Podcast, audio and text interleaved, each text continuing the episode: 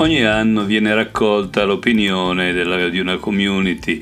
eh, di apprendimento e sviluppo in tutto il mondo fatta da una società di consulenze che si chiama Donald Taylor.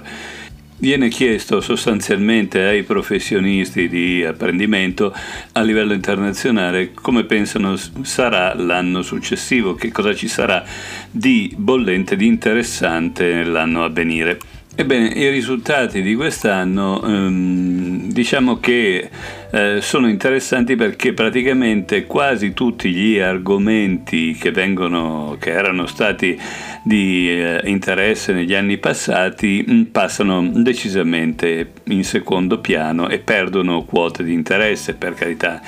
Non spariscono, ma tutti gli investimenti in tutto quello che era, se vogliamo così, eh, l'apprendimento più automatico, quello basato sull'e-learning, ad esempio, che forse apprendi più che apprendimento si tratta di editoria elettronica un pochettino più evoluta. Ecco, questo tipo di eh, visione della formazione all'interno dell'azienda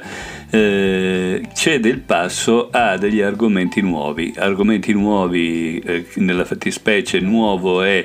il tema del reskilling e dell'upskilling, ovvero sia del rigenerare delle competenze in eh, persone che magari queste competenze sono un pochettino più obsolete, anche se oggi come oggi parlare di obsoleto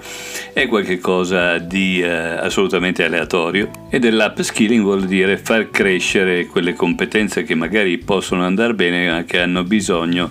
di un'evoluzione per stare al passo con i tempi. Ma se questo tema tutto sommato lascia pensare che ci sia la speranza dietro ecco, questa scelta più che una visione concreta, nel senso che credo che nessuno in questo momento abbia idee chiare su quali siano effettivamente le competenze competitive da poter spendere negli anni a venire, anzi nei mesi a venire, quello che eh, è probabilmente, almeno dal mio punto di vista, più interessante è lo spostamento dall'apprendimento individuale all'apprendimento collettivo, ovvero sia la seconda posizione subito dopo il reskilling che copre circa il 13% del, dell'interesse globale dei temi di apprendimento a venire eh, è quello del collaborative o del social learning, vale a dire dell'apprendimento collaborativo, dell'apprendimento sociale. Temi che non sono assolutamente nuovi, anzi tutto sommato nascono forse prima dell'e-learning, anzi senza il forse nascono prima dell'e-learning e eh, non hanno avuto un grande successo proprio perché comunque la visione dell'apprendimento all'interno delle aziende e non solo è sempre stato molto competitivo. Da dove arriva una visione di apprendimento competitivo? Beh, arriva dal modello meritocratico scolastico, quel famoso modello che eh, veniva contestato dal, dal, dalla grande figura che, era, che fu quella di Alberto Manzi, che eh, vogliamo ricordarlo, contribuì fortemente nell'alfabetizzazione del popolo italiano proprio attraverso una nascente RAI dove veniva il programma Non è mai troppo tardi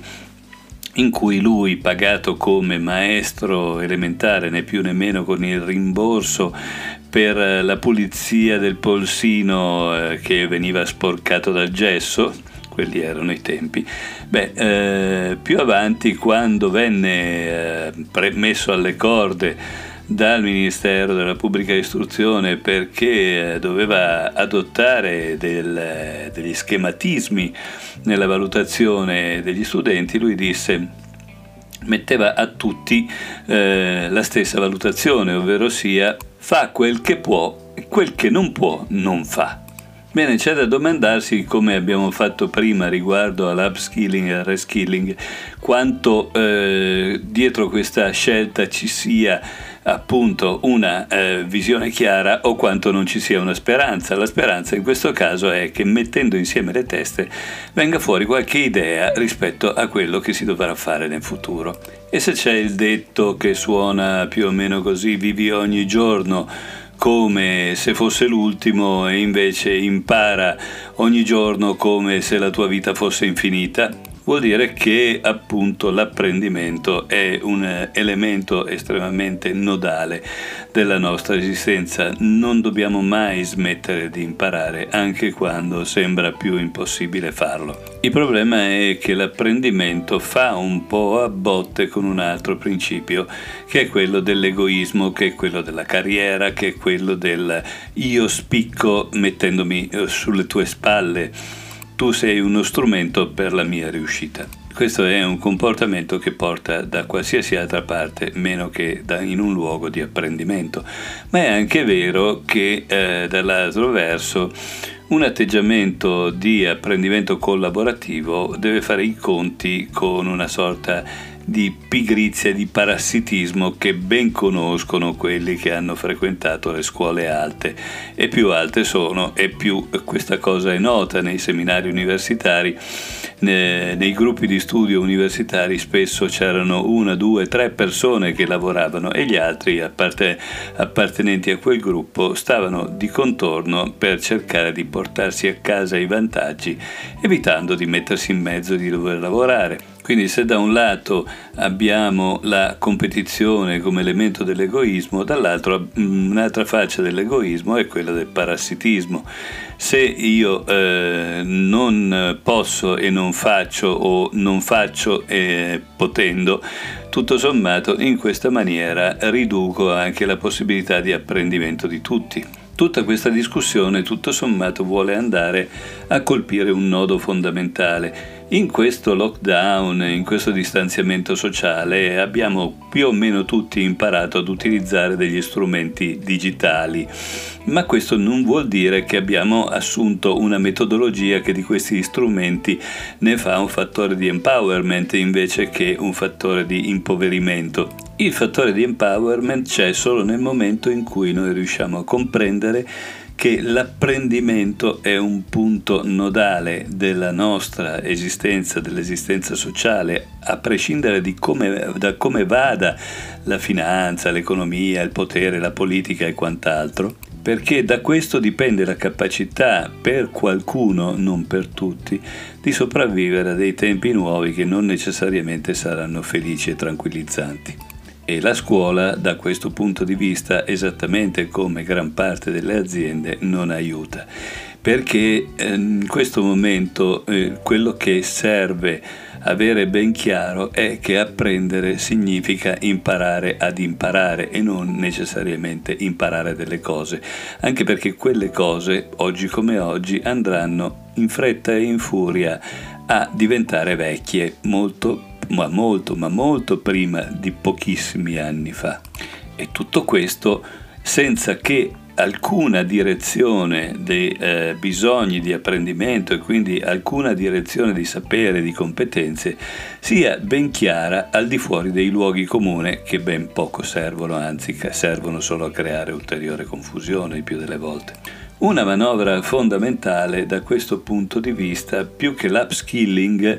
è il cosiddetto unlearning, ovvero sia il disimparare. E come diceva Troisi in un famoso sketch della smorfia, eh, quando eh, raccontava che al marito era stato offerto un lavoretto e diceva ma meglio così, vuol dire che è un lavoro piccolo, vuol dire che lavoro di meno. E eh, l'altro signore diceva no, devi guardare la mano, che faceva capire che si trattava sostanzialmente di eh, maneggiamento, di furto, cose di questo genere anche quando eh, parliamo di unlearning, cioè di imparare di meno, a molti eh, famosi parassiti di cui sopra verrà da dire meglio così, perché vuol dire che si tratta di imparare, di faticare di meno. Le cose non stanno assolutamente in questi termini. Provate a pensare se dai programmi ministeriali della scuola si dovesse incominciare a togliere delle cose che devono essere imparate e eh, perché dalla, dal remoto professore Aristogitone, dalla riforma gentile ad oggi, si è sempre detto che eh, sono quelle le cose che devono essere insegnate come se nei secoli dei secoli, nei millenni, la popolazione umana abbia sempre imparato le stesse cose, ma non è così. Un libraccio di eh, letteratura italiana eh, raccontava che eh, sono state scritte tante belle pagine fino al 1500 e che noi dovremmo leggere solo quelle che una vita non basterebbe per leggere solo quelle pagine perché eh, tutto sommato eh, tutto quello che è venuto dopo è inutile e, oltretutto è peggiorativo. E questo il modello di insegnamento che eh, porta alle catastrofi di una popolazione che non è più capace di imparare ad imparare e di capire che il significato della cultura è un significato di una cultura vivente, non di una cultura morta. E non importa se si ripetono cose che sono state già dette, dirlo oggi ha un valore diverso da quel, dall'essere dette allora e dall'essere rilette in maniera tutto sommato parassita ancora di più. La storia, qualcuno dice, eh, ha tutto da insegnare, è già stato scritto e detto tutto nella storia e e chi eh, non, non impara dalla storia è destinato alla rovina. E questo è abbastanza vero, ma altrettanto vero che chi invece rimane prigioniero dall'apprendimento della storia è uno che non vede oggi e non vede il qui e ora. E questo è decisamente peggio perché è molto più rovina da un punto di vista spirituale che una rovina di tipo materiale. E in ogni caso la storia ha da insegnare tutto e il contrario di tutto, perché veramente una morale nella storia non esiste. Ogni mh, mm, potente del secolo che legge la storia la può rileggere come cavolo gli pare e questo l'ha detto anche la storia. Insomma, in altri termini, è un grande circolo vizioso ma ogni tanto occorre tirare lo sciacquone del cesso su tutte queste parole. Esattamente come nella storia zen in cui un professore, un ricercatore o quello che era si rivolse al maestro zen della scuola del tè buddista per capire quale fosse la vera natura del buddismo, la vera natura del Buddha e questo a un certo punto gli rovesciò il tè lentamente nella sua tazza fino a che questo non incominciò a debordare, a bagnare tutto il tavolo e l'interlocutore disse ma cosa fa? Ma non si rende conto che eh, qui sta mm, bagnando tutto, che sta mm, uscendo tutto dalla tazza? E il maestro del tè disse, ecco, la tua mente è esattamente come questa tazza, la stai riempiendo di roba e mm, questa roba qua non ci sta più, esce fuori, ti sporca. Noi non siamo un eh, grande database, non siamo un repository di Google e tutto sommato eh, questa è una delle poche utilità eh, fino a un certo punto che, a cui mh, può aver dato luogo diciamo, la rivoluzione digitale, se così vogliamo dire. Non fosse altro che poi alla fine, quando ci mettiamo a cercare, troviamo le cose che ci propone lui e non le cose che servono a noi, ma questo è tutto un altro discorso. Discorso che comunque ci serve per affrontare l'ultimo tema, ovvero sia per fare unlearning, per fare disapprendimento occorre pianificarlo, occorre farlo con professionalità, occorre farlo in comune, occorre farlo con una modalità di mediazione delle relazioni che è tutt'altro che semplice, esattamente come gestire un gruppo di lavoro. Se vogliamo in azienda, se vogliamo all'università, se vogliamo anche nelle scuole elementari, poco importa, mettere d'accordo le teste su quello che è opportuno dimenticare di quello che crediamo di aver imparato. E se per un bambino questo può essere semplice perché in fondo la sua mente è ancora abbastanza vergine dalle zozzure della società, per un lavoratore, per un professionista, per uno studente o che altro, un sacco di presunzioni hanno la meglio. Quindi nella nostra lista che ho letto prima, al posto del reskilling e dell'upskilling eh, eh, ci andrebbe appunto questo, ovvero sia un de-skilling se vogliamo, ma un de-skilling mirato su un obiettivo ben chiaro. Come facciamo a essere noi creatori di sapere